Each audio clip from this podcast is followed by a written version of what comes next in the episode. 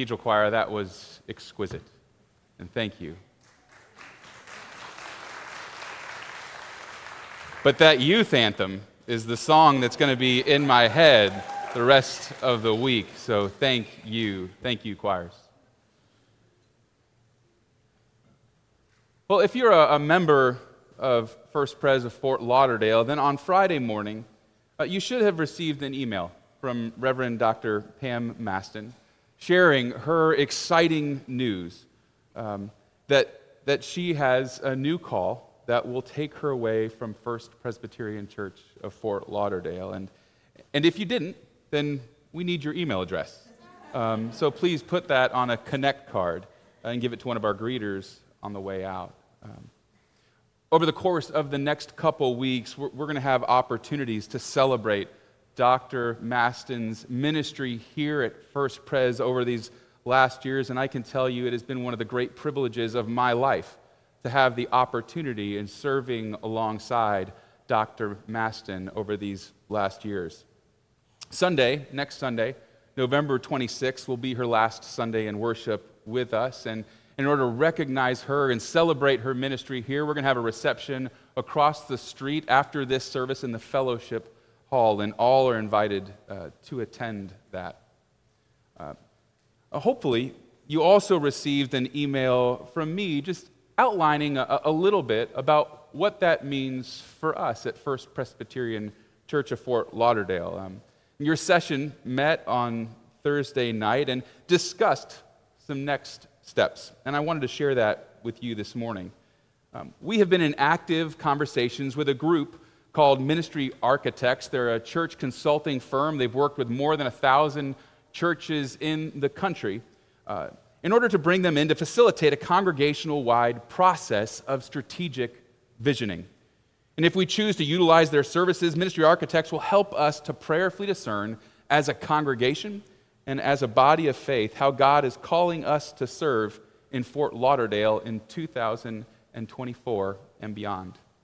Um, and this congregational wide process would inform who we would be looking for as we identify the next person that God calls to serve in the role of associate pastor here at First Presbyterian Church of Fort Lauderdale.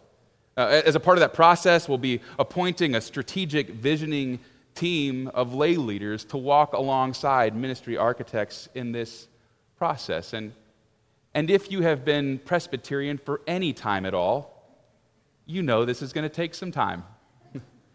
And so we're working through right now exploring a bridge solution um, in order to get us from today to that point and through that discernment process. I've been in conversation with Reverend Dr. Darius Boltina, who is the executive presbyter of our presbytery, and he's working on a list of pastors who are already local that could provide us with some short term help as we enter into the Advent season. Um, I'm so incredibly proud of the work that our session is doing, our deacons, and our congregation as a whole. And so, as, as we enter into this next season, I want to ask you to do two things today. I want to ask you to pray for our elders, for our deacons, and for our staff as we begin moving through this transition. And I also I want you to pray for Dr. Maston and the Maston family as they enter into this new season of ministry and this transition. Amen? Our scripture this morning comes from Paul's letter to the Thessalonians. And, and, I want to invite you to turn there now in your Pew Bibles, the Bibles that you've brought with you from home or on your mobile device. And we'll be in 1 Thessalonians chapter 5. But, but before we read scripture this morning, let's say a word of prayer. Come, Holy Spirit, open our minds and hearts this day that we may be illumined by your living word and walk together as children of light. And now may the words of my mouth and the meditations of all of our hearts be acceptable in your sight, O Lord, our rock and our Redeemer. Amen. So hear the words of Paul in his letter to the Thessalonians, chapter 5, beginning at verse 1. Now, concerning the times and the seasons, brothers and sisters, you do not need to have anything written to you. For you yourselves know very well that the day of the Lord will come like a thief in the night. When they say there is peace and security, then sudden destruction will come upon them as labor pains come upon a pregnant woman, and there will be no escape. But you, beloved, are not in darkness for that day to surprise you like a thief. For you are all children of light and children of the day. We are not of the night or of darkness. So then, let us not fall asleep as others do, but let us keep awake and be sober. For those who sleep, sleep at night, and those who are drunk, get drunk at night.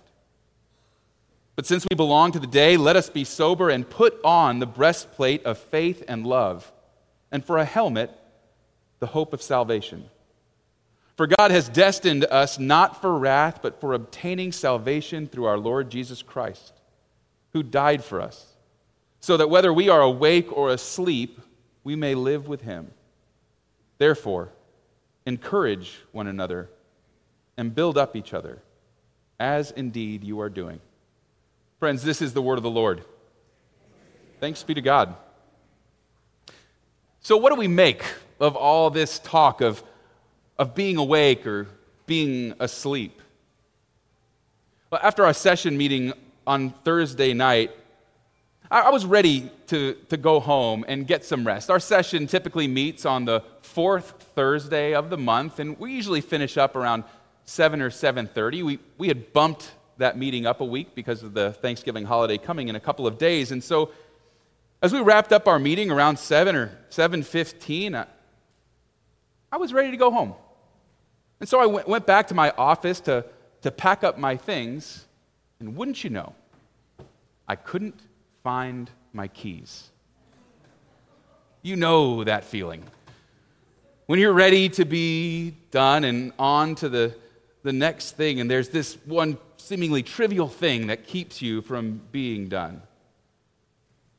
That's right where I was. I, I'd looked in the drawer, the place where I put my keys, and, and they weren't there. And I had emptied my messenger bag out onto my desk and searched through all of the pockets there, and it, it wasn't there. And with no luck, uh, I, decided I must have left them back in the chapel in the sky across the street on the third floor where our session had met. And so I, I grabbed all of my things and loaded my bag up and schlepped it across the street to find my keys, only to arrive there and no keys. And I thought, aha, maybe I left them in the choir room. I had checked in on the cathedral choir that night, and I thought maybe I'd left them in there. So I tried to stealthily look in there without giving away that I was back for some unknown reason. No keys in the choir room. And so I, I called our clerk of session, and I called her to see if she had picked them up by accident, and she hadn't done that. And so I went back to my office again, and I looked in the drawer. And then I emptied my messenger bag looking in all of the pockets again. Well, without my keys, I was grateful at least to have a spare set for the car so that I could go home. I decided enough was enough. It was time to go home, to get some dinner, and to go to bed, to get some sleep. Because Amy and I have discovered that regardless of what time we go to bed, the children wake up at 6:30 we needed some sleep, and, and sleep is a good thing. And, but this is not the kind of sleep that Paul is referring to in his letter to the Thessalonians. I did eventually find my keys, by the way. Last week's message, if, if you were here, from the Reverend Dr. Jim Mead, he, he was preaching from the Gospel of Matthew and from Amos. And in the Gospel of Matthew, it dealt with this story of, of the bridesmaids, of the ten virgins who are waiting for the bridegroom to show up. It's a, a story about being prepared for the day of the Lord. And, and the, and the, uh, the topic in, in Amos also spoke to who we are and how we are to conduct ourselves as Christians. Specifically in Amos, it warned against false worship. It warned against being a people who seemingly have it all together, but are not living in ways that are honoring to God's people. Amos, in fact, says that, that you are cheating in business, that you're neglecting the poor, and I want nothing to do with you. Well, our language from 1 Thessalonians is similar this morning and begins by saying, Now concerning the times and the seasons, brothers and sisters, you do not need to have anything written to you, for you yourselves know very well that the day of the Lord will come like a thief in the night. The day of the Lord. This phrase was, was used in the passage from Amos just this last week. And it's, it's often used throughout prophetic literature to describe the, the coming divine action of God.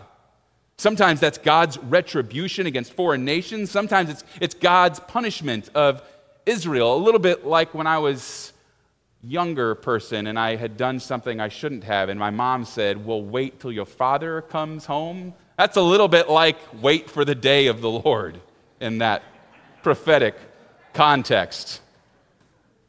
But it was also used to describe the coming vindication of the oppressed and the establishment of the kingdom of God. And, and so here, Paul is speaking to Christians in Thessalonica. And, and the circle of those who are becoming believers in the way, those who are coming to know who Jesus is, is beginning to widen. And no longer is it restricted to just the Jewish people, but Paul is bringing the message of the gospel to the Gentiles. And that simply means to all of those who are not Jewish. Which also means that the background and context in which we are finding the gospel message preached is changing. These folks didn't have this understanding of, of the prophets and what the day of the Lord might have meant. And so here in Thessalonians, Paul is trying to help them understand, helping these new Christians who have questions about this coming day that Paul is talking about. And so Paul seeks to provide them an understanding and a picture of just what the Christian life will require. And that's where I think today our text has something to say to us. Our text from both last week, taken together with our text for this week, they really form this complete picture of what the life of the believer is supposed to look like. Like two sides of a coin. However, all too often, churches in America tend to focus on only one side of the coin or the other. And, and, here's what I mean. Last week in Amos, God speaking through the prophet says, Your worship is no good to me if you are not caring for the marginalized, if you are not seeking freedom for the oppressed, if you are not lifting up the poor. Your worship is no good to me if you are not seeking justice, if you are not loving your neighbor. neighbor. You see, Christians, we, we need to be concerned with doing justice. But our text this week, our text this week flips to the other side of the same coin, teaching us that Christians are to live lives set apart from the world around us. Paul uses these common themes of light and darkness, of being awake or being asleep, in describing how our lives as believers should differ from the rest of the world. Picking up at verse 5, he says, For you are all children of light and children of the day.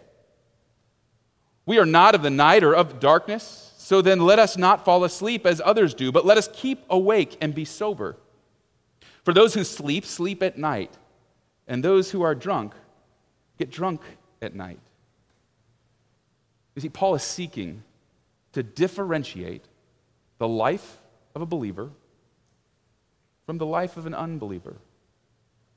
Paul is calling the Thessalonians to a life of holiness. And yet, churches in America seem to have divided on this. All too often, it seems as though churches focus on one or the other. It is either justice or it is holiness. Churches are all about rallying around certain social issues or causes, or they are all about how we live. And what our text from this week and last taken together make clear is that we're not given the option of this or that, of either or. We're called to both justice and holiness, to both loving our neighbor and living a life that is honoring and loving of God. We're called to care for the marginalized, seek freedom for the oppressed, to lift up the poor, and to live lives set apart from the rest of the world. And so that's why we're involved in, in ministries like yesterday's Thanksgiving basket drive. People gathered here at this church and provided more than 900 meals to families across our community. When you leave worship today, look across the street and you'll find the Angel Tree Ministry set up with tags ready for you to take to provide a gift of hope to families of incarcerated individuals here in our community. It's why just this next week, we're going to have representatives from Habitat for Humanity here to share with you the good news that we're embarking on building our 21st house here in this community. Justice matters. But that's not all.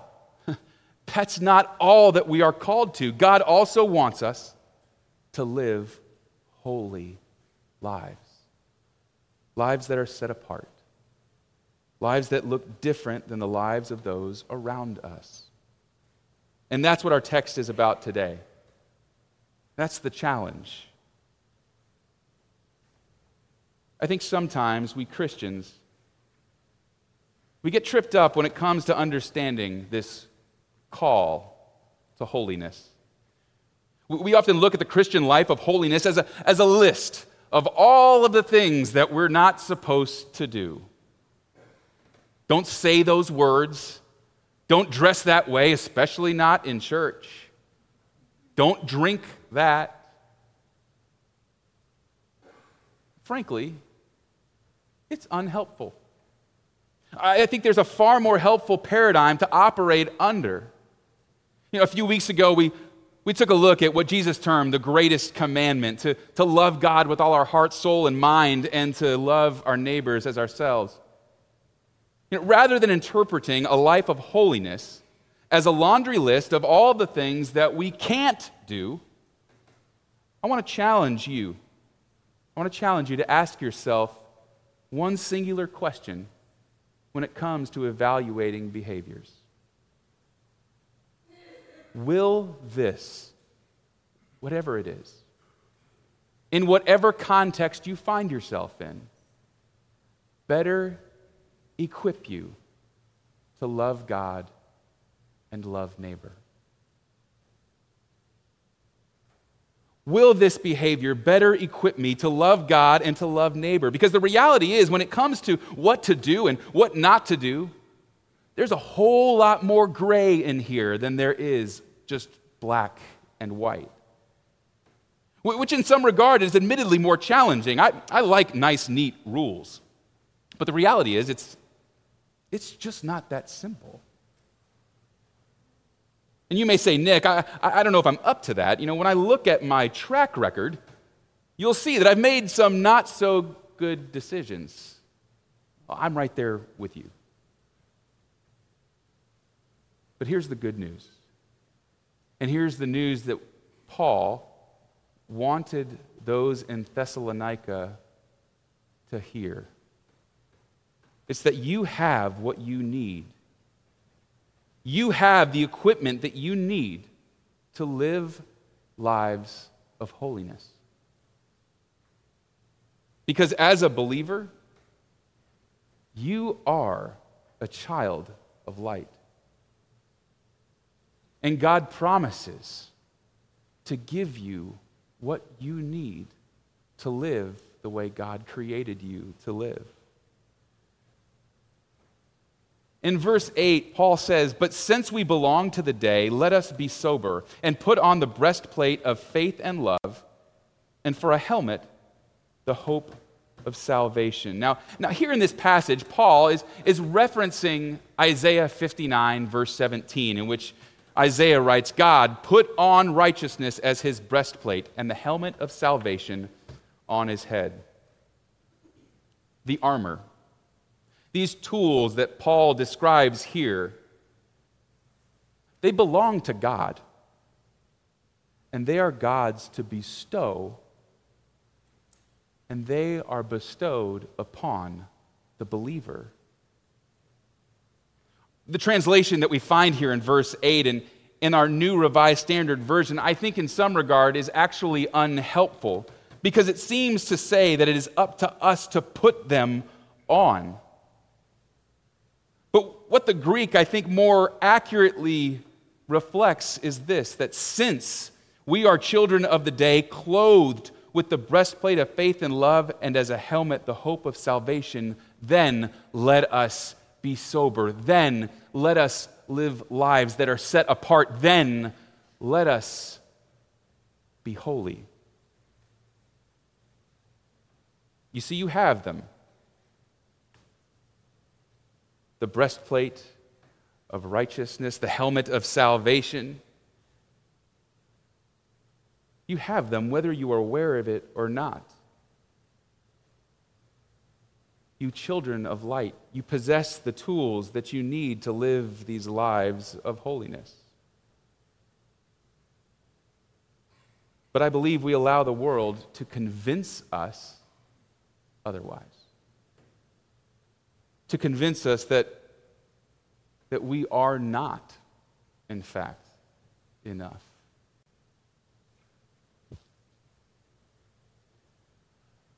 Friday morning, I came into the office determined to find those keys. I mentioned it to Michelle, who's our executive assistant to the pastors, who immediately began suggesting places that I might have left them. Did you check in your desk? Where did you last see them? Have you looked in your bag? And, and while I truly was grateful to have a partner in my quest for the keys internally, I was rolling my eyes. At being asked to look in all of the places that I had already looked. But to humor her, I began looking again. To, together we looked in my desk, and together we looked in my bag. And Michelle said, What about that other pocket? And I said, Well, I've looked in my bag. And while I knew it wasn't there because I'd emptied my bag twice, I opened it only to find the keys in the bag I'd emptied multiple times. The bag that I'd had on my shoulder every trip up the stairs to the chapel in the sky, to the every trip into the choir room and back into my office. They had been there the whole time. I'd simply failed to recognize it. In the midst of my own stuff, right? In the midst of my own need to get home and focused on whatever. I was blinded to their presence. It didn't make them any less there. So, friends, what is blinding you to the reality of God's equipping you, children of light? What is preventing you from, from seeing that God has given you and will give you exactly what you need? You know, maybe it's, maybe it's a busy schedule. Maybe it's a disappointment of a broken relationship again. Maybe it's that illusion of self sufficiency that, that you don't actually need God's help and God's equipping because you've got this. Or, or maybe, maybe it's a shame that you're carrying with you of a whole host of previously bad decisions. Friends, children of light, hear this.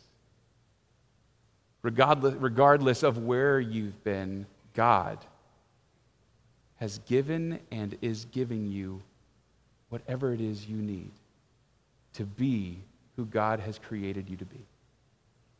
In the name of the Father, and of the Son, and of the Holy Spirit. Amen.